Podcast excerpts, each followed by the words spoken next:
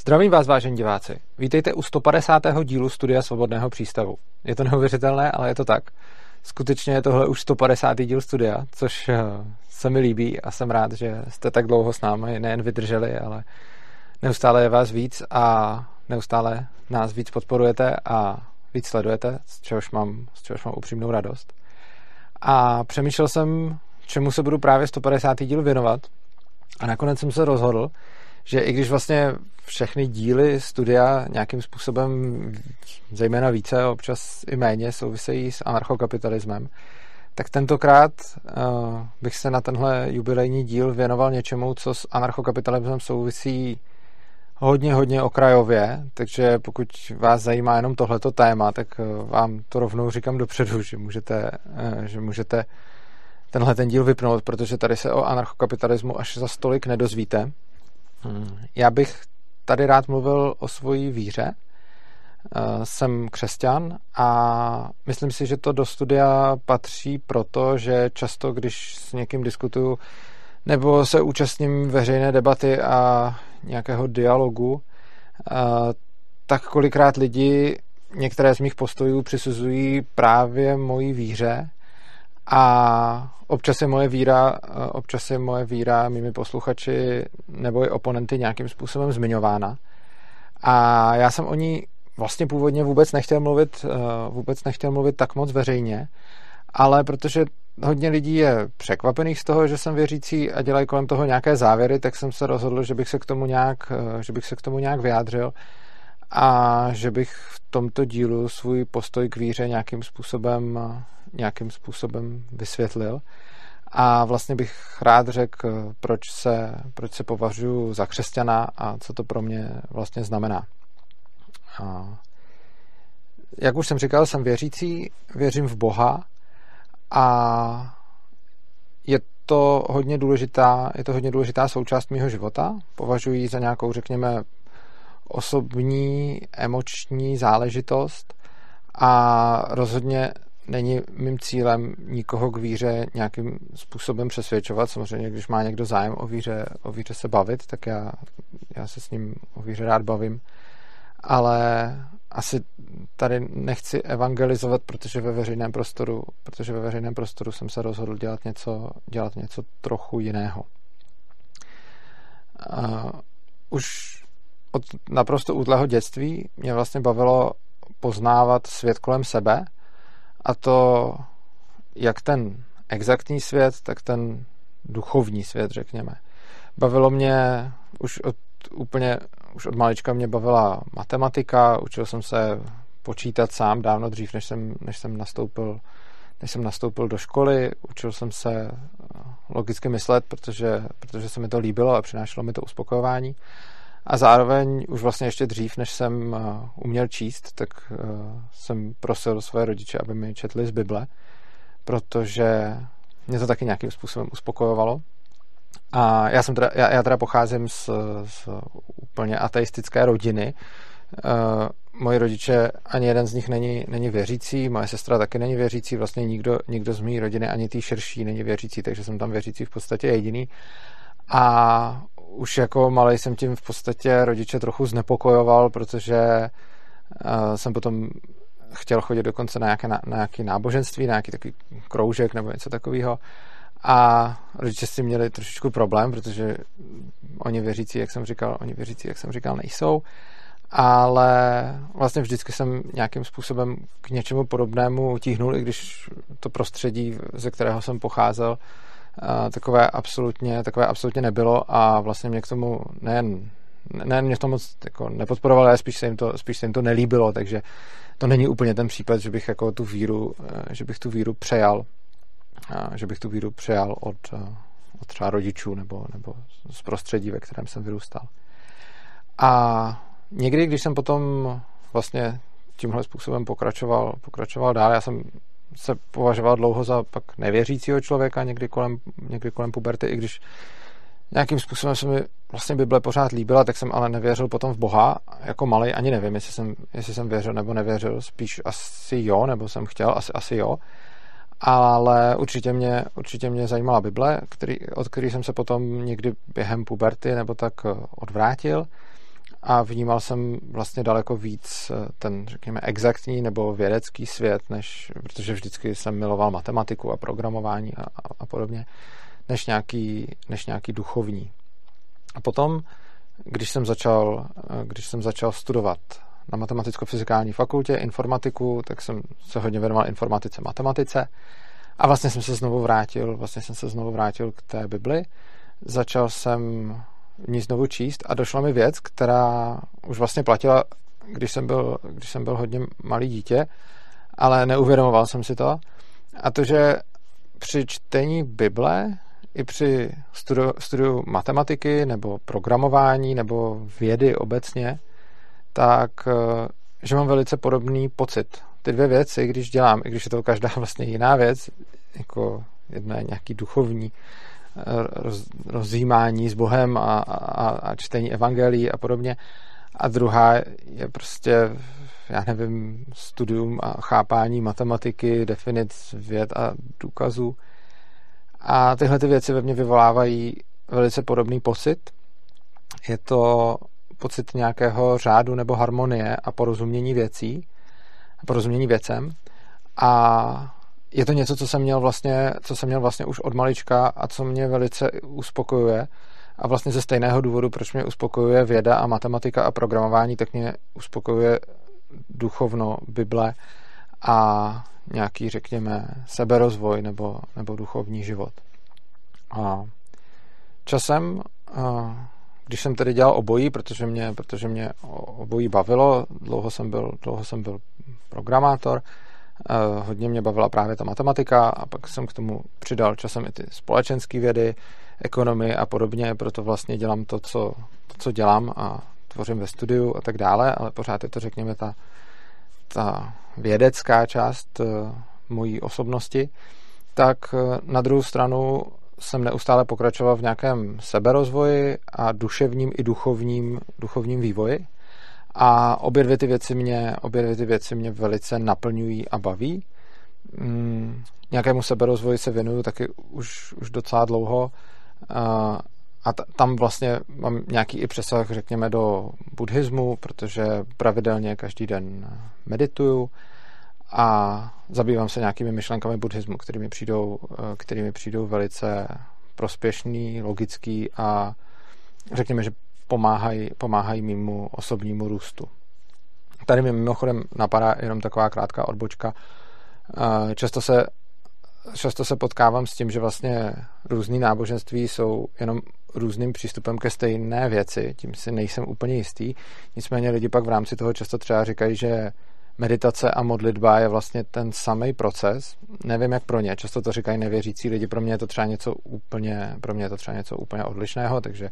jednak se modlím, jednak medituji, ale ty procesy, ty procesy mi, mm, ty procesy mi dávají něco jiného, i když v obou pravděpodobně dochází k nějakému, k nějakému změněnému stavu vědomí. Se změněnými stavy vědomí velice rád experimentuji, protože mě to pomáhá k sebepoznání a právě mi to, právě mi to pomáhá v seberozvoji. Mimo jiné o seberozvoji jsem taky nedávno založil další YouTube kanál, pokud neznáte, jmenuje se to Zrska a Matfizák, uh, takže tam se můžete podívat taky na nějaké věci, ke kterým jsem třeba došel v, tom druhém odvětví, když tady ve studiu Svobodného přístavu zejména uh, rozebírám politiku, společenské uspořádání a podobně. Každopádně, když jsem se těmahle věcma zabýval už dostatečně dlouho, vlastně celý život jsou to moje asi největší koníčky, někdy, se, někdy víc stíhnu k jednomu, jindy víc stíhnu k tomu druhému, ale vlastně je to něco, co, čemu se věnuju od absolutně útlého dětství, co si až pamatuju až, až do současného věku, takže řekněme, že určitě už se tomu věnuju prostě, já nevím, 30 let, tak a jsou to moje, dalo by se říct, asi dva největší koníčky, tak čím dál tím víc poznávám, že principy, které platí ve vědě, jsou velice podobné principům, které platí v nějakým duchovním nebo spirituálním životě, který, který také vedu. A dost mě překvapuje, že vlastně když v jednom z těch dvou, řekněme, hm, jako oborů, nebo já nevím, jak to nazvat,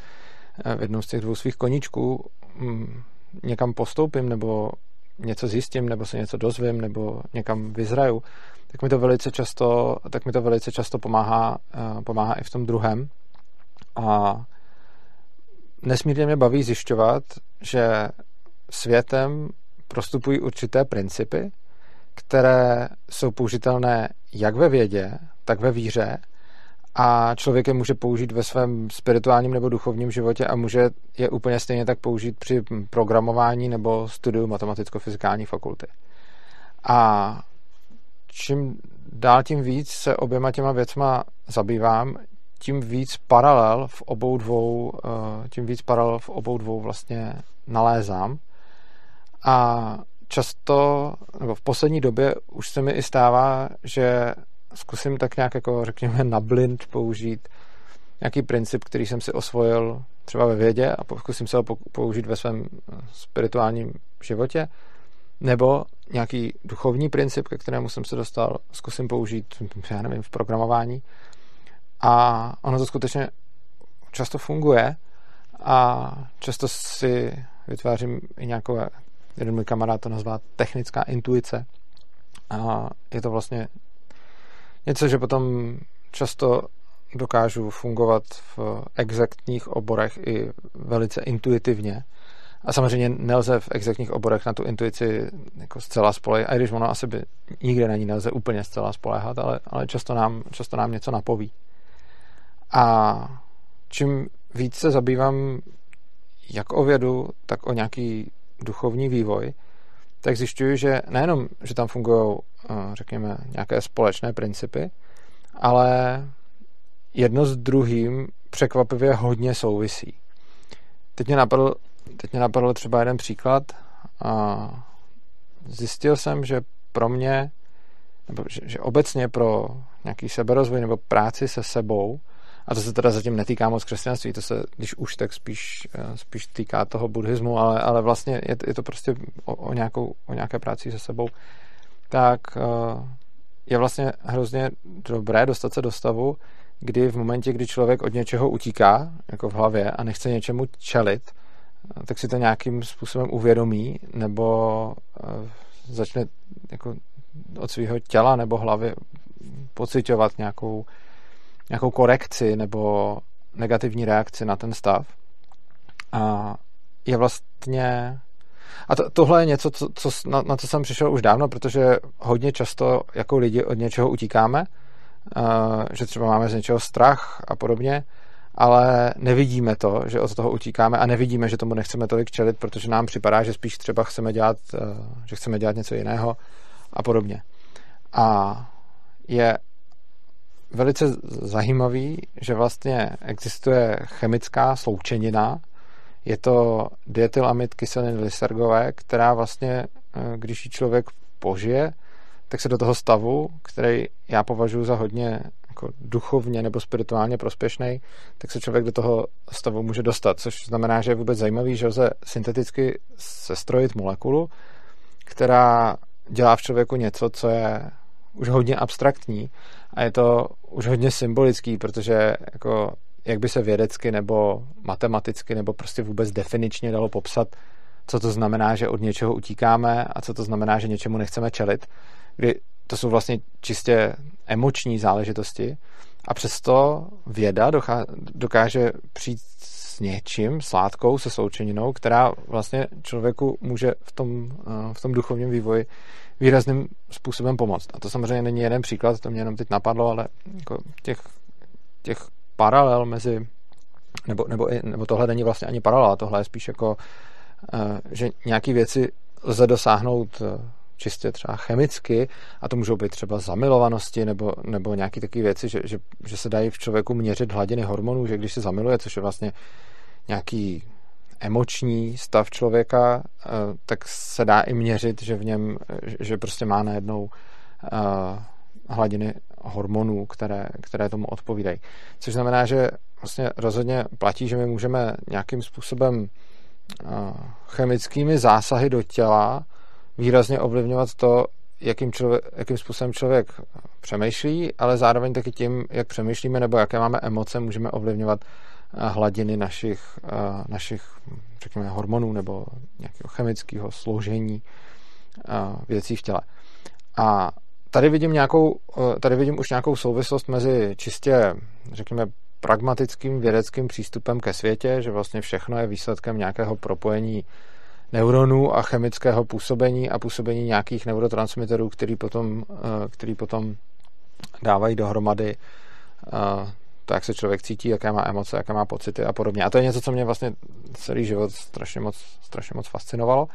Ale ono to samozřejmě funguje i naopak, že v momentě, kdy se člověk, eh, kdy se člověk nějak začne cítit, tak může, eh, nebo si něco začne myslet, nebo prostě začne nějakým způsobem uvažovat, ať už, a ne, nebo třeba meditovat, nebo něco takového, tak, tak může uh, měnit i měřitelně svoje hladiny, řekněme, nějakých nějakých hormonů v těle a můžeme to vidět třeba, třeba v případě té zamilovanosti, tam je to asi tam je to asi zase nejsnadnější případ, ale zase není, není, určitě, není určitě jediná. A vlastně a vzhledem, vzhledem k tomuhle tomu poznání jsem začal hodně přemýšlet o tom, co je to vlastně vědomí, nebo kde se tvoří, kde se tvoří naše já, protože mi připadá vůbec velice zajímavá otázka, kdo jsme. A jedna jedna věc je, že máme nějakou, že máme nějaký složení neuronů v, naši, v našem mozku.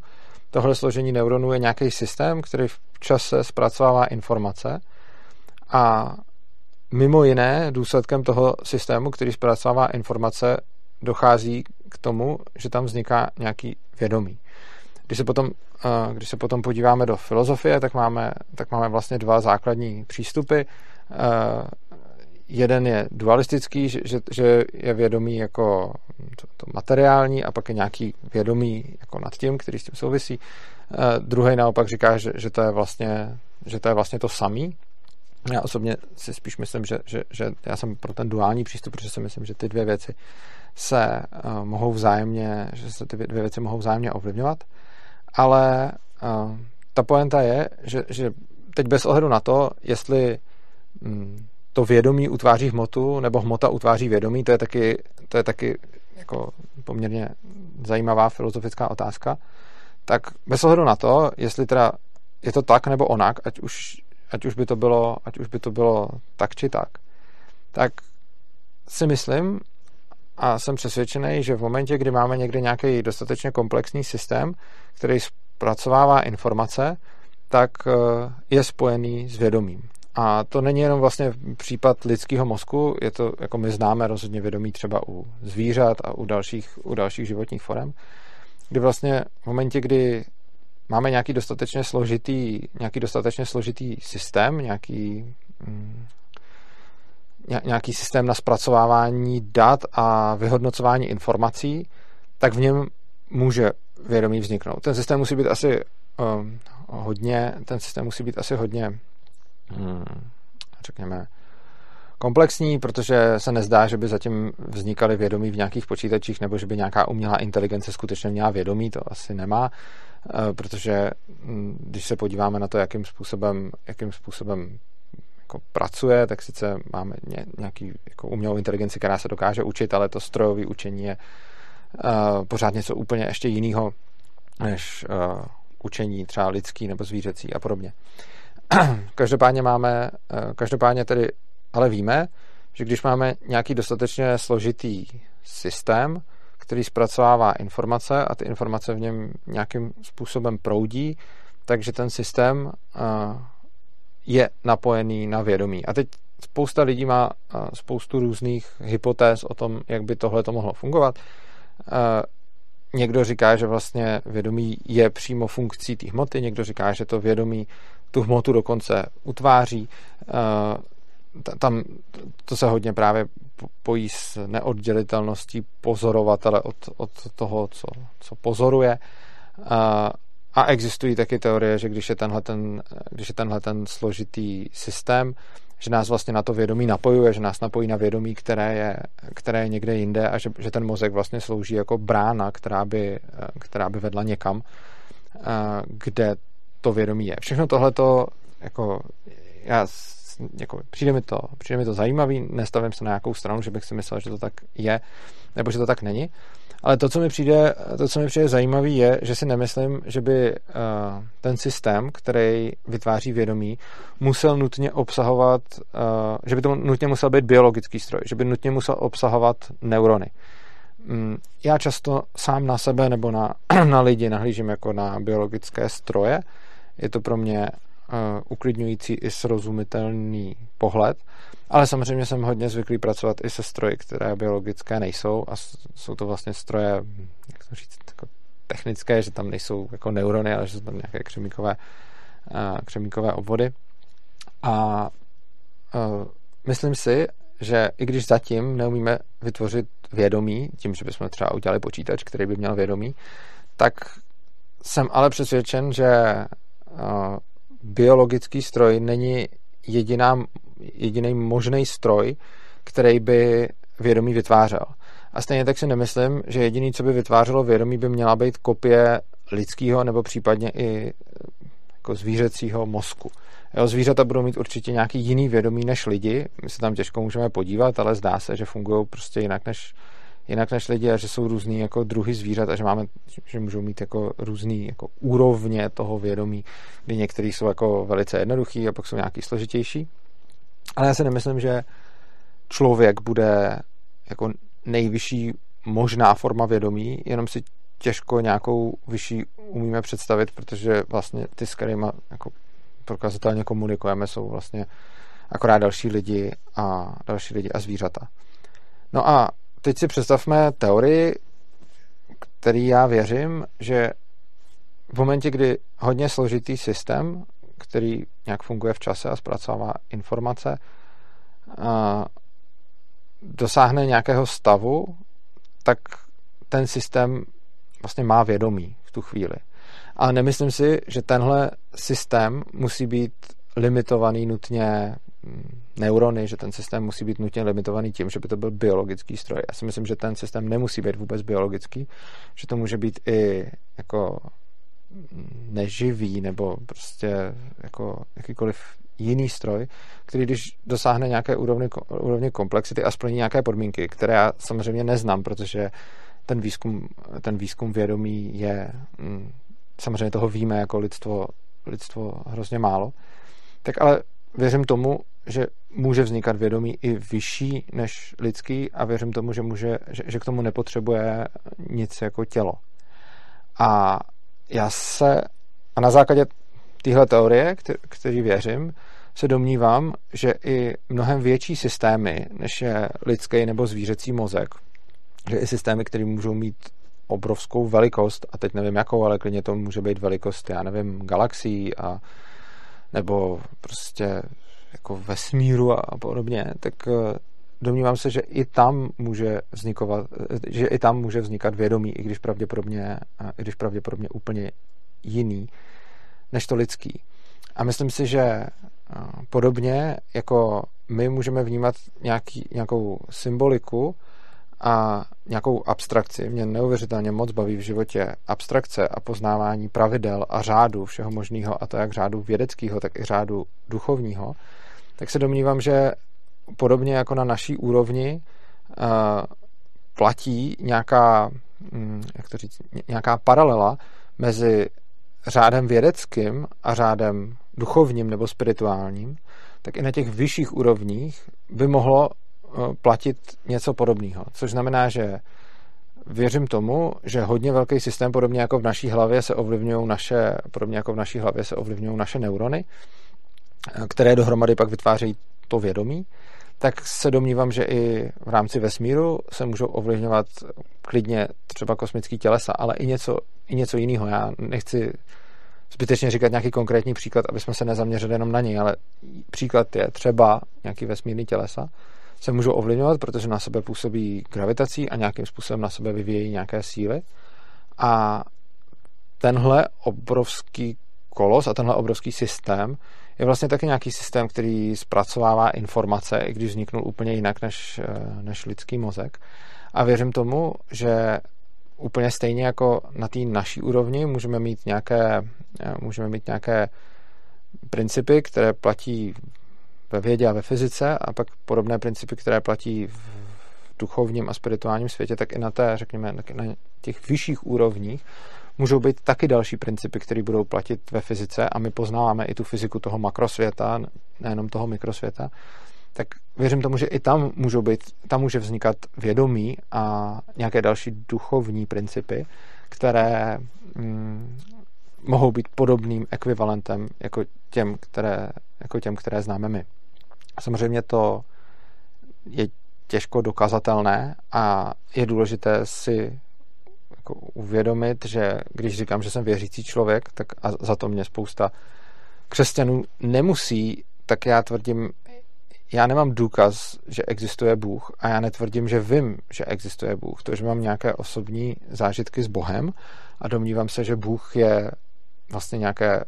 nějaká hodně vysoká úroveň vědomí, která vzniká tak podobně, jako naše vědomí vzniká z mozku, tak vědomí Boha může vzejít, jako může být navázáno na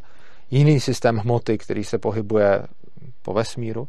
tak že i tam může vzniknout vědomí, podobně jako nám. A to, co já se snažím, je s tímhletím vědomím komunikovat. Za prvý samozřejmě nemůžu vidět, uh, jestli se to děje, protože to, že já mám pocit, že se to děje, samozřejmě neznamená, že, že se to musí dít. A rozhodně můj pocit, že s tímhle vědomím nějakým způsobem se snažím navazovat komunikaci a komunikovat rozhodně neznamená, že se to děje a není to proto žádný důkaz. Takže já, a, a křesťani často tohle to neradi slyší a říkají mi, že jsem tím pádem slabý ve víře, že spochybnuju, že, že připouštím možnost, že by Bůh neexistoval, ale já rád připouštím jakoukoliv možnost. Já rád připouštím i možnost, že já neexistuju, že já jsem napojený někde v Matrixu a že ve skutečnosti tenhle svět je jenom nějakou projekcí do mýho mozku a tohle všechno samozřejmě uh, velice rád připouštím. Takže potom ze stejného důvodu připouštím i tu možnost, že by vlastně ani Bůh neexistoval a připouštím možnost, že je to nějaká moje, hm, řekněme, iluze a že ve skutečnosti eh, žádné vyšší vědomí třeba neexistuje, anebo s ním, nebo třeba existuje a já s ním ve skutečnosti nekomunikuju, i když, i když se domnívám, že ano. Ale myslím si, že právě člověk je věřící, protože tomu věří a ne protože to ví. Kdyby existovaly důkazy, tak si nemusím říkat věřící člověk, ale jsem vědící člověk. Tím, že jsem věřící eh, a nemám proto žádný důkaz, to je i důvod, proč mi připadá zbytečný přesvědčovat někoho, kdo vlastně nechce být přesvědčen a pokud nedošel, řekněme, s, nějakýma svýma vnitřníma metodama nebo emocema, který má k podobným závěrům, k jakým jsem došel já, tak nemá cenu mu to nějak spát, protože úplně stejně, jako domnívám se, že úplně stejně plauzibilní teorie, že eh, prostě to vědomí vznikne i za nějakých jiných podmínek než v lidském nebo zvířecím mozku a že to vědomí může vzniknout uh, vlastně i v mnohem větším, větších systémech, tak úplně stejně plauzibilní teorie je, že to vědomí tam prostě nevznikne. A já rozhodně nemám žádný patent na pravdu a nevím líp než nevěřící, jak to jako je. Mám prostě nějaké zkušenosti a ty zkušenosti se neustále prohlubují a spíš mě v té víře utvrzují, protože často právě ty duchovní a spirituální zážitky, které mývám, jdou hodně ruku v ruce s tím vším ostatním, co zažívám, takže tíhnu k tomu věřit a věřím, že skutečně existuje nějaká vyšší forma vědomí a věřím, že s tou formou vědomí lze nějakým, eh, nějakým způsobem komunikovat. Na druhou stranu nemůžu to vědět a netvrdím, hele lidi, takhle to určitě je. Tvrdím, že takhle to může být a že takhle tomu věřím. To, co mi přijde důležité, je uvědomovat si, že věda a víra nejsou ve vzájemném protikladu. Věda nedokazuje existenci Boha, ale ani ji nevyvrací. Věda k existenci Boha v podstatě neříká, neříká nic, nedokážeme, nedokážeme prostě jako vědecky dokázat existenci nebo neexistenci Boha, no ostatně neexistence čehokoliv se, se dokazuje špatně, ale to ještě neznamená, že co nejde dokázat, tak není. Jo? Je samozřejmě pravda, že dokázat na existenci je složitý, ale zároveň je podle mě nesmyslný věřit jenom tomu, co umím dokázat protože když se koukneme na historii, na historii vůbec vědy,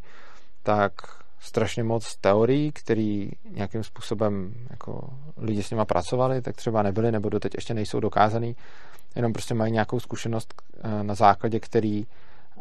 se s těmi, se s těmi teoriemi pracuje. Je samozřejmě pravda, že spousta těch teorií, i když není dokázaná, tak je alespoň experimentálně ověřená, ale je i spousta teorií, které lidi napadnou, ale nedokáž, ne, nejsou schopni je dokázat ani experimentálně ověřit po nějakou docela dlouhou dobu, zejména pokud jsou to hodně abstraktní teorie. Takže potom, potom jako ten vědec pracuje s nějakou teorií, o který neví, jestli, jestli je nebo není platná. A časem se může něco ukázat. A já pracuji s teorií, který věřím a ta teorie je, že vlastně lidský vědomí nebo vědomí složený z neuronů a z mozku není to jediný. Věřím tomu, že dostatečně komplexní systémy, který splní nějaké podmínky, které ještě neznáme, i proto se to těžko dokazuje, jsou propojeny s vědomím. A věřím tomu, že jednou jako lidi, jako lidstvo, dokážeme nějaký vědomí i vytvořit, třeba uměle, a, tím nemyslím teď jako současnou umělou inteligenci, která jako vědomí nemá, která je prostě nějaký počítačový program, který prostě něco, něco dělá pořád do obrovské míry deterministicky, i když se učí, tak ale že jako třeba dokážeme vytvořit nějaké vědomí a v momentě, kdy nebo vytvořit, vytvořit buď vytvořit vědomí, to záleží na tom, jak to s tím vědomím je, anebo vytvořit něco, co se na to vědomí napojí. Jo. Těžko říct, někdo věří tomu, že, že ten mozek to vědomí fakt vytváří, někdo věří tomu, že někde je vědomí, ke kterému se mozkem vlastně jako připojujeme. Takže ať už to nebo ono, tak potom je dost možné, že jako lidstvo získáme daleko víc, eh, daleko víc informací o tom, co vědomí je a co vědomí není. A následně se nám povede líp formulovat ty podmínky, za kterých vědomí vlastně může vzniknout.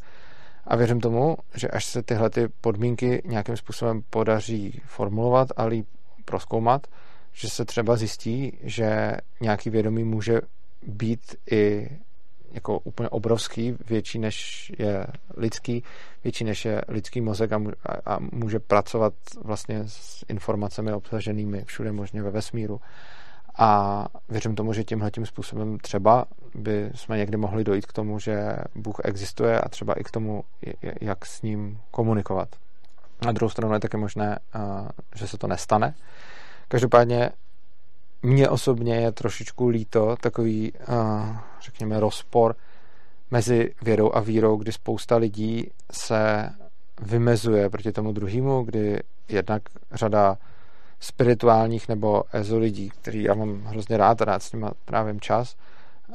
se vymezují proti vědě mm, a stejně tak na druhou stranu, ale i spousta jako lidí, kteří mají rádi vědu, se vymezují proti víře. A můžeme i slyšet takové věci, které prostě nejsou pravda, že jako víra, že věda jako dokazuje neexistenci Boha. Můžeme se dočíst prostě, jakému, jako chápu, že někdo ve středověku věřil v Boha, ale dneska, když věda teda ukazuje, že Bůh není, tak tak eh, to už nedává smysl. A tohle prostě není pravda, protože mm, věda nedokazuje existenci ani neexistenci Boha a spousta velkých vědců, všichni znají asi toho Einsteina, protože to je nej, nejznámější příklad, eh, byli věřící, anebo jsou věřící a já se domnívám, že to může přesně souviset i s tím, že nacházejí vlastně velice podobné vzory ve vědě a velice podobné vzory v duchovním, v duchovním světě a že ten fyzický i duchovní svět spolu souvisejí, že mezi duchovním a fyzickým světem existují paralely a že tyhle paralely podle mě nejsou, nejsou náhodné. Samozřejmě to, že nejsou náhodné, by ještě nemuselo znamenat, eh, že existuje Bůh, protože i když je tam spousta paralel, tak to může pouze znamenat, že jedno pochází z druhého, že třeba spirituální svět je abstrakcí, je dostatečně vysokou abstrakcí eh, duševní, eh, fyzického že duševní svět a duchovno je dostatečně vysokou abstrakcí fyzického světa. To, to samozřejmě tak může být, ale za předpokladu, že by ještě navíc mohlo vznikat nějaké jako obří vědomí nad dalšími informacemi, které jsou jako v makrosvětě a jako v hodně makrosvětě nad, nad, nad tím naším, tak eh, v takov,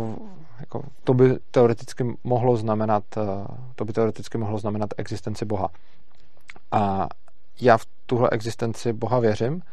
a věřím, že naše vědomí, který ještě zdaleka nemáme proskoumaný a neumíme s ním ještě zdaleka pracovat a většina otázek ohledně lidského mozku a toho, jak funguje vědomí a podobně je prostě nezodpovězená, ať se jí zabývají prostě strašně dlouho filozofové a zabývá se tím medicína a zabývá se tím jako spousta, spousta vědních oborů, eh, teoretici informace a vůbec. Tak prostě uh, spoustu těch otázek neznáme, ale já věřím tomu, že není vlastně dobré fungovat tak, že budu v životě dělat jenom to, a to vlastně ani nikdo moc nedělá, že budu v životě dělat jenom to, co umím nadefinovat, co umím dokázat, nebo pro co, mám, co, co umím experimentálně ověřit a že všechno ostatní budu jako předpokládat, že neexistuje. Ono mimo jiné, kdyby uh, měli lidi vždycky tenhle ten přístup, tak by nakonec uh, nepotvrdili nikdy nic, protože kdykoliv někdo vymýšlí nějakou teorii, kdykoliv někdo přichází s nějakou vědeckou hypotézou, tak uh, na, na samém začátku ta hypotéza není uh, nějakým způsobem ani experimentálně ověřená, už vůbec nedokázaná. A v momentě, kdy jako člověk s něčím takovým přijde, tak za předpokladu, že by to hned zahodil, jako neexistuje proto důkaz, tak, tak to neexistuje, nebo neexistuje experiment, který by potvr, to potvrzoval, nebo neumíme to měřit, tak to neexistuje, tak tohle podle mě dává, to, tohle podle mě strašně moc jako zavírá brány poznání, protože věda je naprosto uchvatný a fascinující nástroj, ale není vše zahrnující v tom smyslu, že by to bylo nejlepší vysvětlení pro všechno. Věda je úžasný nástroj, zejména na to, že jsme schopni pomocí vědy nějaké věci experimentálně ověřovat a nějaké věci dokonce dokazovat a jsme schopni potom mít nějaké závěry s obrovskou mírou jistoty. Je to podobné jako vlastně třeba rakouská ekonomie, které se uh, hodně věnuju, že je to vlastně ekonomická škola, která dokáže svoje závěry um, podporovat s obrovskou mírou jistoty, protože, uh, protože je deduktivní. A protože vlastně všechny ty její závěry vyplývají čistě logicky z nějakých úplně jako triviálních axiomů. Ale podobně jako rakouská škola v ekonomii sice dokáže jako hodně pravdivě popisovat uh, určité jevy s velkou mírou jistoty, tak ale ke spoustě jevů se vyjádřit vůbec nedokáže, protože, uh, protože nám prostě toho nedokáže tolik říct. Dokáže nám to říct velice přesně, ale nedokáže nám toho říct tolik ale to jsou tady jiné ekonomické školy, které taky nejsou jako k zahození a nejsou, nejsou špatné, které nám třeba jsou schopny říct víc než rakouská ekonomická škola, ale s menší mírou jistoty. Podobně tak věda a vědecký přístup nám je schopná podávat informace s velkou mírou jistoty, ale ke spoustě z nich nám nedokáže nic říct, nebo nám je nedokáže vyjádřit, nebo nám je nedokáže dostatečně popsat, nebo nám je prostě nedokáže dokázat ani experimentálně ověřit a nic. A k těmhle informacím a řekněme, procesům, které nejsou vědecky zachycené, je podle mě velká chyba přistupovat tak, jako že prostě nejsou. Už proto, že vědecky zachycených věcí, jako ta množina toho, co je vědecky zachycené, se neustále, se neustále zvětšuje. A zvětšuje se podle mě právě díky lidem, kteří k tomu takhle nepřistupovali. Kteří nepřistupovali k tomu, co není dokázáno, tak prostě není, nebo neplatí, nebo neexistuje. Eh, ono, jako vědecky potvrzeno, dokázáno nebo experimentálně ověřeno toho bylo v minulosti fakt relativně málo a lidi už dávno eh, dokázali v praxi fungovat s věcma, který věda v teorii třeba vysvětlila až později. A teď neříkám, teď neříkám, že vždycky u všeho. Často byla první ta teorie, že prostě teoretik si všimnul něčeho, co je na světě, viděl nějaký, nějaký pozorování. Na základě toho pozorování sformuloval teorii, eh, která na to pozorování seděla, potom začal v důsledku té teorie předvídat další věci, oni seděli dál a tím pádem máme krásnou teorii, která vznikla, eh, která vznikla vlastně na základě toho, že už tam byly nějaký, že už tam měli nějaký experimentální výsledky. Na druhou stranu, Potom máme jako spoustu jiných věcí, které fungují přesně naopak a to je, že já mám pocit, že se něco nějak děje, mám nějakou svoji životní zkušenost, nemám ji nemám ji jako vědecky zdokumentovanou, ale můžu, pracovat, můžu jí věřit a můžu s ní pracovat, jakože platí, i když samozřejmě je potřeba se pořád mít na paměti, že to není nějakým způsobem dokázaný nebo experimentálně ověřený, což znamená, že prostě je to do, do té doby nějaký spíš jako můj pocit nebo moje zkušenost nebo moje intuice, která mi to říká, ale to taky neznamená, že ji musíme, že, že, že je v pohodě ji jako zahodit. Mě teď na to napadají dva příklady, oba dva jsou shodou okolností z medicíny. První je eh, paracetamol, to, to je látka, kterou obsahuje paralen a nikdo neví, jak a proč funguje. Jo? Ono, prostě doktoři nám ji dávají a všichni si berou paralen, protože máme tak nějak eh, ověřeno, co, co dělá, ale vlastně neexistuje zatím ta teorie, která by říkala, proč to tak je. Prostě eh, lidi do sebe začali spát paracetamol, protože jim to přišlo jako dobrý, pak se zjistilo, že to pomáhá od horečky nebo od něčeho a že to, že to zmírňuje bolest, ale nikdo přesně neví, jak a proč a i taková banalita, jako je paralen, tak vám dnešní doktoři se současnou úrovní medicíny nejsou schopni říct, z jakého důvodu paralen prostě dělá to, co dělá. Jiná věc je třeba, já jsem zapomněl jméno toho, já jsem o něm tuším už tady ve studiu mluvil, a jsem zapomněl jeho jméno, ale prostě je to nějaký doktor, který kdysi dávno, prostě dřív doktoři, ani ty, co operovali, si nemili ruce, protože se nevědělo o existenci bakterií. A tenhle ten doktor měl nějaký mediky, který chodili z pitevny a vždycky oni někde byli a tam pitvali a potom přišli k němu někam, a teď myslím, že to byla nějaká porodnice nebo něco takového, kde prostě pracovali s těma pacientkama. A tehdy prostě se nevědělo o bakteriích, což znamená, že přišli z té pitevny, neměli si ty ruce, šahali na ty pacientky a ty pacientky, myslím, že to byla porodnice, teď si nejsem jistý, ty pacientky tam umíraly a jejich děti taky. A on potom přišel s tím, že když si člověk meje ruce, tak eh, se to neděje a přišel vlastně s tím, že a, a měl ten na ten pocit, měl prostě pocit, že když si umé ruce, takže potom méně umírají lidi, s kterými pracuje. A on teda jednak byl hodně nesnesitelný, uh, jako měl, měl povahu hodně takovou výbušnou a nebyl moc oblíbený mezi ostatními doktorama uh, a jednak taky ty svoje závěry nebyl schopný dodat do moc uh, přívětivého, řekněme, vědecky akceptovatelného formátu, což ale neznamená, že neměl pravdu, a nakonec umřel, nakonec se zavřeli do blázince a umřel tam prostě někde bez nějakéhokoliv uznání a všichni se mu akorát vysmáli, že je to blbost. I když tam nějaký ten výsledek fakt byl, jakože když tam nutil ty studenty si mít ruce, tak jim tam přestali umírat a pak zase nějaký, jo, ale ono se to nějak spochybnilo. No a potom po jeho smrti se teda uh, prokázala existence bakterií, čím se teoreticky vysvětlilo vlastně, proč měl pravdu a byl uh, nějakým způsobem oceněný in memoriam a následně si teda doktoři začali mít ruce. Proč o tom mluvím? Mluvím o tom proto, že bakterie nebyly dokázané, přesto nebyl dobrý přístup, dokud bakterie nejsou dokázané, tak se chovám, jako kdyby neexistovaly. Jo? Nebo dokud bakterie nejsou nějakým způsobem prokázaný, viděný, dokud prostě někdo nezjistil, že existují, tak prostě spousta lidí by řekla, hele, dokud, dokud to věda nedokáže, tak, tak to není. Ale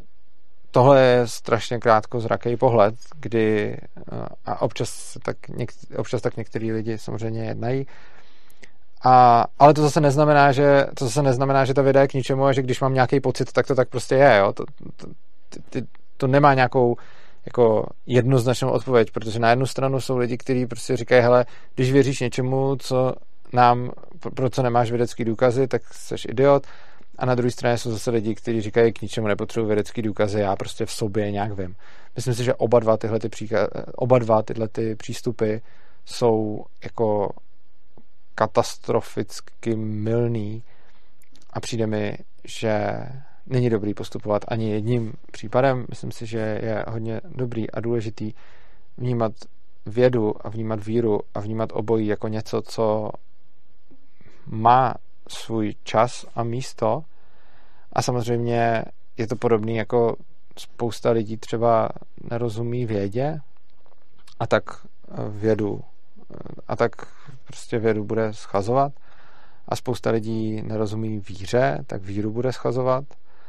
a já si myslím, že není dobrý dělat ani jedno. Myslím si, že je dobrý přistupovat k pokorou s obojímu. Tím samozřejmě neříkám, jako buďte věřící. Jenom uh, je dobrý přistupovat, uh, přistupovat s pokorou k oběma těm věcem a myslím si, že ani jedna, ani jedna z toho není jako něco, co by se dalo snadno jako zahodit s tím, že to je přece nesmysl, protože hodně často se můžeme hodně často můžeme za nesmysl považovat něco jenom proto, že tomu nerozumíme, nebo k tomu nedobře přistupujeme, nebo, k, nebo tomu nedáváme v sobě šanci, nebo prostě chceme, aby to nebyla pravda, nebo na to máme nějaký eh, názor, který jsme třeba tolik, eh, tolik neskoumali. Česká republika je hodně ateistická země a hodně často teda vidím lidi, kteří nemají s vírou prakticky žádné zkušenosti, moc oni neví, ale jsou militantní ateisti, protože mají často pocit, že třeba věda je to, co je opakem víry, že třeba často mají ty lidi pocit, že uh, jako kritické myšlení a věda je jedna věc a když to nemá člověk a odporuje tomu, tak, tak je věřící. Na to, na to je mimochodem založený, na to je mimochodem založený tenhle ten vtip, který mě, který mě baví a přijde mi, přijde mi vtipný, byť uh, sám jsem křesťan, ale jako jedna věc je humor, druhá věc je, když uh, druhá věc je, když k tomu člověk fakt takhle přistupuje vážně a vnímá to vnímá to, že vlastně jako ti lidi, kteří jsou věřící, tak eh, nepochopili tu vědu. A nebo naopak, spousta věřících nebo ezo lidí si myslí, že lidi, kteří jsou vědci, tak nepochopili uh, jejich, řekněme, spirituální dosah. A já si myslím, že je dobrý žít vyvážený život a mít v něm, mít v něm obojí a že věda a víra si v žádném případě neodporujou a to prostě nijak. A samozřejmě potom jako se můžeme podívat na, na Bibli a můžeme v Bibli najít, eh, kdy, pokud bychom Bibli vzali jako sérii výroků, výrokové logiky, tak dojdeme určitě k tomu, že je nekonzistentní, protože uh, prostě tam najdeme jako když vytáhneme z kontextu nějaký verše z Bible, tam najdeme něco a pak tam najdeme něco, co, co, co tomu odporuje, co to v podstatě jako neguje. Nicméně uh, já si myslím, že je důležité si uvědomit, že Bible není soubor výroků, výrokové logiky, což znamená, že podobně jako, jako spousta lidí jako potom vytrhává z Bible verše a říká, hele, tohle je neslučitelný s tímhle a tohle říká, že a berou je, berou je naprosto doslova. A je zajímavý, že třeba málo kdo tohle to udělá s uměním nebo s nějakou poezí nebo s něčím takovým a všichni jako chápou, že když tou poezii, tak to prostě jako není technický manuál a že jsou to různé literární formy a že je potřeba k ním různě přistupovat a že to sdělení se nachází někde jinde a člověk ho získává jinak. Když čtu poezii, tak k ní nepřistup, nebo když si čtu Bibli, tak k ní nepřistupuju tak, jako když si jdu přečíst jako technický manuál k něčemu. A když čtu prostě učebnici matematické analýzy anebo prostě definici programovacího jazyka, tak eh, je to jinak formulovaný a je to jiný jazyk, než který se používá pro pro to, co se píše třeba v Bibli nebo co se píše v nějaký poezii a podobně. A mimo jiné, ale jako já se na, na jednu stranu tomu nedivím, že lidi vytrhávají občas Bible verše a něco se jima snaží jako dokázat nebo vyvrátit. Protože tohle to často dělají křesťani a mně se tohle to nelíbí, uh, mně se tohle to nelíbí ani když to dělají křesťani, protože podle mě ta Bible má nějaký kontext a to poslední, co chci dělat je, a co se mi jako obecně nelíbí, když někdo jako přijde s tím veršem a řekne jako tohle se píše v Bibli, tak by se podle toho někdo měl chovat. Uh, já a tohle to zase je něco, když jako řeknu křesťanům, tak mi řeknou, že jsem slabý ve víře a že, že spochybnuju Bibli a že bych tohle to dělat neměl. Ale já si nemyslím, že tímhle spochybnuju Bibli. Já si myslím, že tu Bibli je potřeba číst v nějakém kontextu a právě když ji čteme v tom kontextu a když čteme ty věci v ní, tak oni spolu nějakým způsobem souvisejí a ta informace, kterou nám ta Bible dává, je až ten celek a ne ty jednotlivosti, když ty jednotlivosti jsou tam samozřejmě taky, ale prostě každá ta jednotlivost tam je zasazená právě do nějakého kontextu. A i když věřím tomu, že Bible je pravdivá a věřím tomu, že to, co se píše v Bibli, je jednak pravda a jednak eh, je to něco, co může strašně pozitivně ovlivnit život člověka, který k tomu nějakým způsobem, nějakým způsobem přistupuje, tak ale hodně záleží na kontextu, v kterém tu Bibli čteme. Mě třeba hrozně dlouho mátl starý zákon, protože často jsem od různých teologů vlastně slyšel, že starý a nový zákon je podobná věc řešená jinými slovy, ale z mýho pohledu, když jsem to čet, tak mi přijde, nebo přišlo, že nový zákon je o lásce a odpuštění a píšou se tam samý jako hrozně hezký a krásný a seberozvojový a duchovní věci. A když jsem četl starý zákon, tak mi od pohledu připadal, uh, připadal krutej. Připadal mi, že nebyl až tak moc o lásce, jako spíš o nějakém trestu. A přišel mi, že prostě je, že je v něm strašně moc uh, násilí a že jsou v něm sdělovány věci, které se mi třeba nelíbí a vůbec mi, a vůbec mi nezapadají do, do nového zákona. A bylo to pro mě, byl to pro mě obrovský jako otazník a potom jsem úplně náhodou četl uh, článek, který byl o něčem úplně jiným. Byl to nějaký článek na uh, Defensově weblogu a tam se psalo vlastně o Teď, ježiš, já jsem, to, já jsem vůbec nevěděl, že o tom budu mluvit, takže tohle to nemám, eh, tohle to nemám úplně připravený. Psal se tam o nějaký kultuře síly a kultuře eh, důstojnosti a vlastně tam ten autor popisoval, jakým způsobem eh, se dívají lidi z jiných kultur, z nějakých blízkovýchodních kultur, třeba na to, když, já nevím, američani vyhodí do vzduchu nějaké letiště, na kterým zabili toho a vidíte, tak teď, já teď no to, tohle se mi nepovedlo, to, to, to často mi říkáte, abych si připravoval věci, o kterých chci mluvit a já se je připravuju, jenom prostě občas začnu mluvit o něčem, co jsem, o čem jsem nechtěl mluvit. Byl to ten Sol, Soleimani, který ho, který ho vlastně hm, vlastně vyhodili do vzduchu američani nějakou, nějakou svojí raketou a teď se o tom diskutovalo a byl k tomu hrozně zajímavý, hrozně zajímavý článek, že vlastně jsou nějaké kultury, ve kterých se, ve kterých je preferovaná, hm, řekněme, nějaká důstojnost. A ta kultura je naše kultura a to je, je ta vlastně říká, že silnější by neměl útočit na slabšího a že vlastně za předpokladu, že když někdo slabší bude něco dělat, ale vlastně mě tím neohrožuje, tak pokud jsem jako nějaký gentleman, tak bych si ho vůbec neměl nějak všímat. A za předpokladu, že už nějak ohrožuje, tak bych ho měl asi tak jako co nejrychleji se ho zbavit, ale je to taková ta kultura, která se, která přesně eh, jako vznikala z nějakých takových těch, já nevím, rytířských soubojů, kdy vlastně kdo byl rytíř, tak bojoval s druhým sobě rovným rytířem, ale nešel uh, a, měl vlastně chránit ty slabší a nešel uh, prostě někam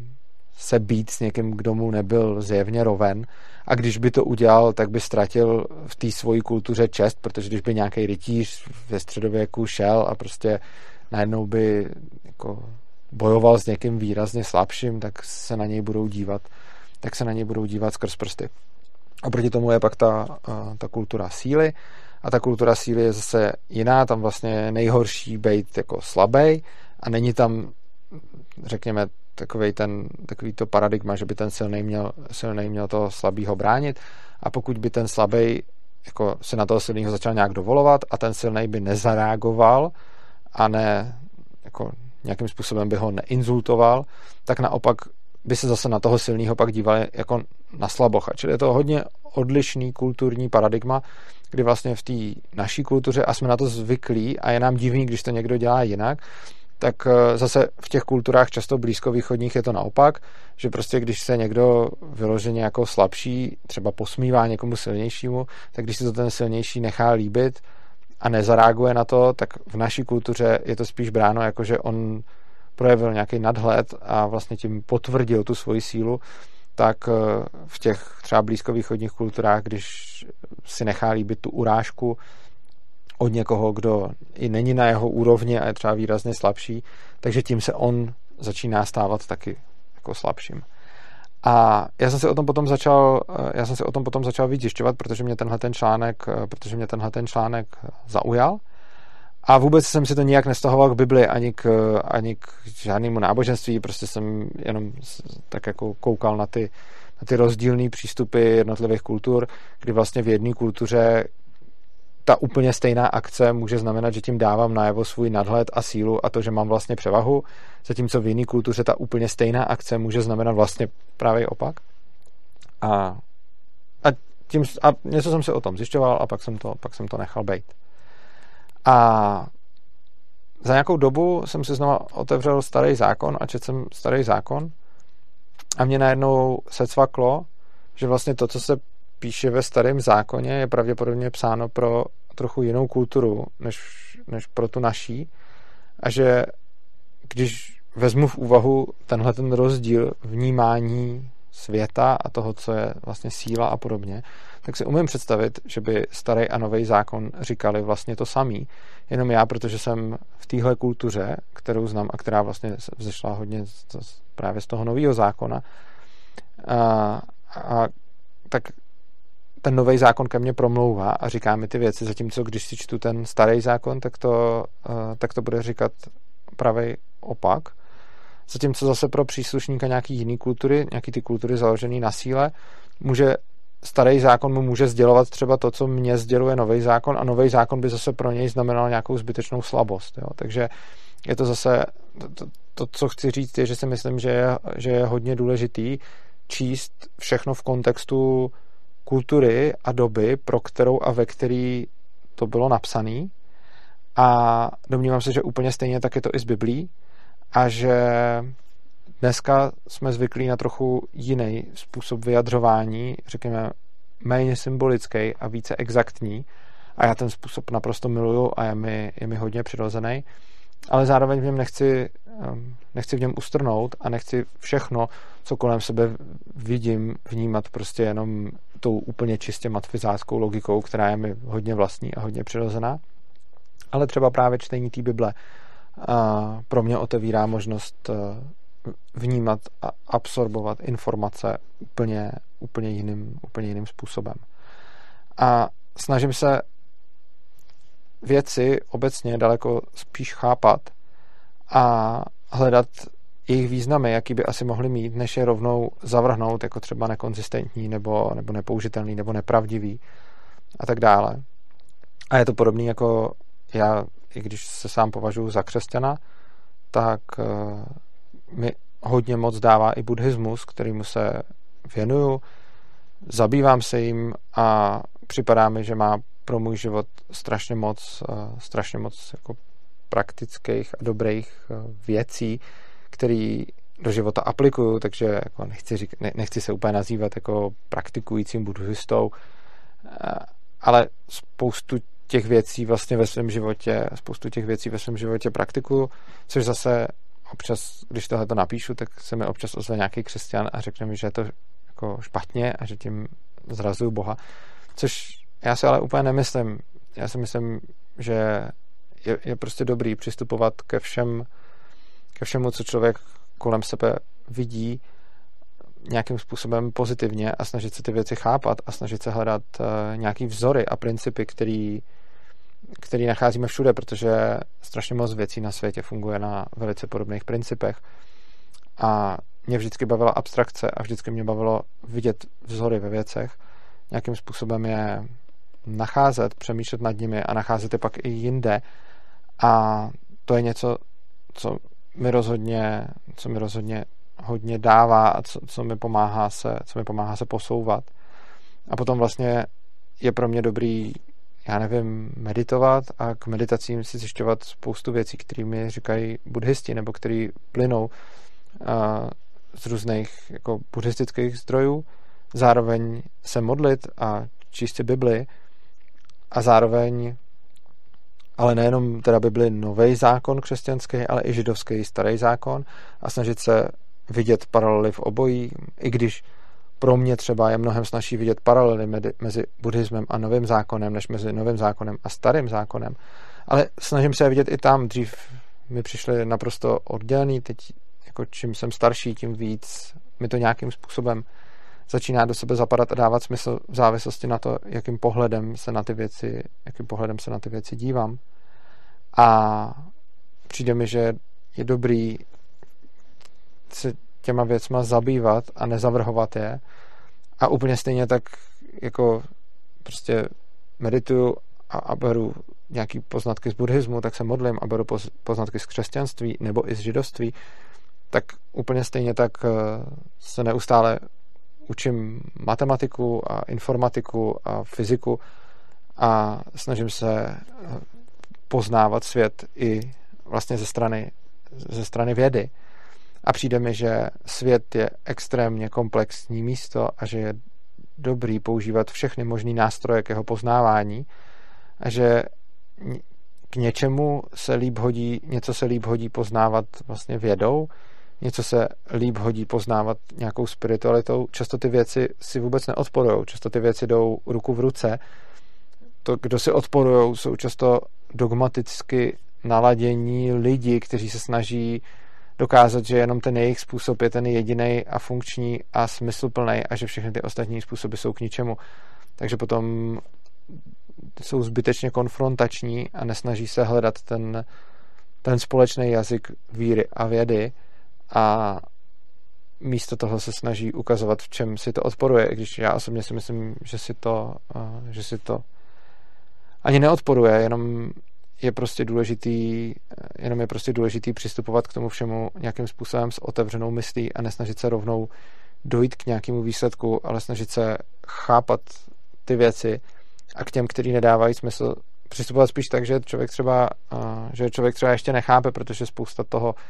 a zejména z filozofie je třeba tak náročný, že já tam, že, že u, spoustu, u spousty věcí, jako když si přečtu něco ve filozofii a přijde mi, a je třeba nějaká filozofická otázka, jak jsem tady mluvil o tom dualismu toho vědomí třeba, tak mě tam,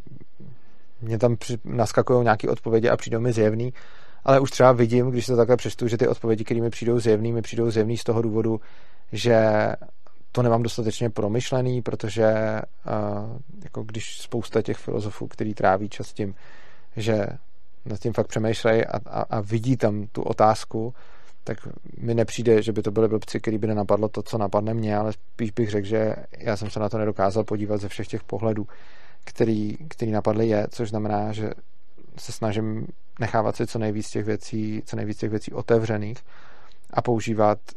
jak víru, tak vědu, tak nějaký seberozvoj, tak nějakou práci se sebou a všechny tyhle ty věci se snažím používat jako nástroje k poznávání světa a všechny ty, všechny ty jako zkušenosti, které získám ať ve vědě nebo ve víře, se snažím potom nějakým způsobem aplikovat a jednat, jednat podle nich. A nesnažím se hrát na nějakou přetahovanou, jako jestli věda versus víra, protože si myslím, že obojí. A často, když udělám nějaký poznatek, ať už ve víře nebo ve vědě, tak se nesnažím koukat na to, kde to tomu druhému odporuje, ale spíš se snažím koukat se na to, jakým způsobem tyhle ty poznatky zapadají do těch dalších. A mně přijde, že zapadají, protože jsem zatím asi za celý svůj život, během kterého se hodně zaobírám eh, vědou i vírou, tak eh, jsem ještě nenašel vlastně nic, co by si nějakým způsobem odporovalo. A tím neříkám, že si nemůžou odporovat nějaký interpretace, ale nenašel jsem, nenašel jsem žádnou, jo, jako spousta lidí může mít nějaký spory a spousta lidí, prostě já nevím, ve středověku mohla tvrdit, že země je placatá, no tak se ukázalo, že ne, ale to, to podle mě úplně není jako, že by Bůh řekl, že země je placatá, to bylo spíš i, i to byla nějaká jejich jako interpretace těch lidí, ale když se potom ukázalo, že to není, tak si myslím, že tak si myslím, že a, vlastně to neznamená, že by ta víra neplatila, jenom, jenom, jenom to znamená, že, že ty lidi tam měli nějakou, nějakou třeba milnou interpretaci něčeho a nemyslím si, že je dobrý kvůli tomu potom, a, potom vlastně zahodit všechno, protože spousta těch poznatků, který, který nějakým způsobem z hlediska víry udělám, nebo spousta věcí, které objevím právě meditací nebo modlitbou, tak eh, jsou skvěle použitelné ve světě a kolikrát jsou použitelné i v té vědě, takže, takže vlastně, takže vlastně a, ta, t, ten rozpor je tam podle mýho názoru spíš zdánlivý a myslím si, že jsou to prostě různý způsoby, jak svět poznávat a myslím si, že některé věci jdou líp poznávat z jedné strany, některé věci jdou líp poznávat z druhé strany a myslím si, že je dobrý jako třeba jednu z těch věcí používat jako ček toho druhého, že v momentě, kdy je tam nějaká, v momentě, kdy je tam nějaký zdánlivý proti, protiklad, tak je dobrý se tím protikladem zabývat a nějakým způsobem ho, nějakým způsobem ho dál odhalovat. A rozhodně si nemyslím, že je dobrý jít do nějaký svatý války jako za vědu nebo za víru a schazovat to druhý, protože je, to podle mého názoru nevede, nevede, moc, nevede moc k ničemu, k ničemu dobrýmu a užitečnému. A je samozřejmě pravda, že ve jménu náboženství, ale ono je kolikrát ve jménu vědy, ale ve jménu náboženství asi víc, se udělala spousta jako zlých věcí, ale ono vlastně, jak se to, jak se to řekne, ve jménu náboženství já taky rozlišuju mezi náboženstvím a vírou, kdy víra je něco jako mýho osobního náboženství je ta institucionalizace. A řekl bych, že velice podobný je to s vědou, že jedna věc je, že ve jménu vědy jako takový těžko lze dělat něco, něco špatného, protože věda je prostě sama o sobě krásná, ale ve jménu nějaký institucionalizovaný vědy lze samozřejmě udělat spousty prasáren, vys prostě, když, já nevím, nacisti uh, obhajovali svoje zvěrstva jako takzvaně vědou, tak eh, se obávám, že to je podobný případ, jako když prostě nějaká inkvizice, která mučila lidi, to obhajovala Bohem. Jo? Ono to prostě podle mého názoru ani jedno, z toho, ani jedno z toho nedává smysl a vlastně všechno se dá překroutit tak, že se z toho stane něco hroznýho. Na druhou stranu mm, není podle mě důvod to potom, to potom celý zahazovat a stavět se k tomu, stavět se k tomu odmítavě. Takže Jo, a, a prostě já chápu, že se člověk může cítit divně, když by třeba chtěl zkusit komunikovat s Bohem nebo něco takového. A zejména, když k tomu bude přistupovat tak, že to asi nefunguje, tak nevím, jestli to zafunguje nebo ne, to těžko, to těžko říct. A, a samozřejmě, že tady existuje to vysvětlení, že když potom člověk s Bohem komunikuje, že ve skutečnosti se to celý odehrává v jeho hlavě a já rozhodně nemůžu říct, že ne, ale ani nemůžu říct, že jo, myslím si, že je prostě dobrý tomu být otevřený a dělat ty věci, které nám fungují. Je možné, že prostě pro některého člověka je víra mnohem přijatelnější než, eh, než pro nějakého jiného, protože prostě a, bude prostě každý máme nějaký způsob myšlení a nějaký způsob objevování věcí. Takže pokud víru i vědu beru jako způsoby poznávání světa, způsoby poznávání reality a způsoby poznávání sebe, tak eh, si myslím, že taky každý můžeme mít eh, vlohy k něčemu jinému a každý z nás může ně, něco jiného pro něj může fungovat a něco jiného třeba ne. A myslím si, že to je naprosto v pořádku a věřím tomu, že prostě každý, ať si najde to svoje. Jenom pak je samozřejmě dobrý ne, nebejt moc dogmatický ani v jednom, ani v druhém, protože i když věřím, že jako věda jako taková nechybuje, ale stejně tak věřím, že Bůh jako takový nechybuje, tak ale myslím si, že, myslím si, že lidi chybujou a myslím si, že teda úplně stejně tak, jak můžou chybovat vědci, tak můžou chybovat duchovní a potom je dobrý nebejt dogmatický a nevěřit automaticky, nepřebírat automaticky prostě věci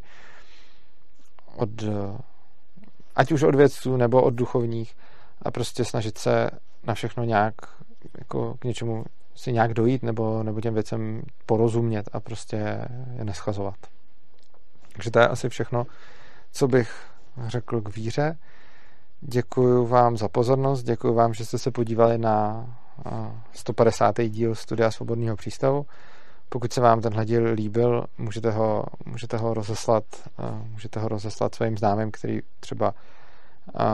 by něco takového mohlo zajímat, protože tenhle ten díl je fakt o jiným tématu, než bývají obvykle. Takže určitě budu rád, když mi napíšete do komentářů váš názor, co si o tom myslíte. Budu stejně tak i rád, když třeba lidi, kteří se normálně na tohle nedívají, kdyby se to k ním nějak dostalo, kdyby mi taky do komentářů napsali, co si o tom myslí.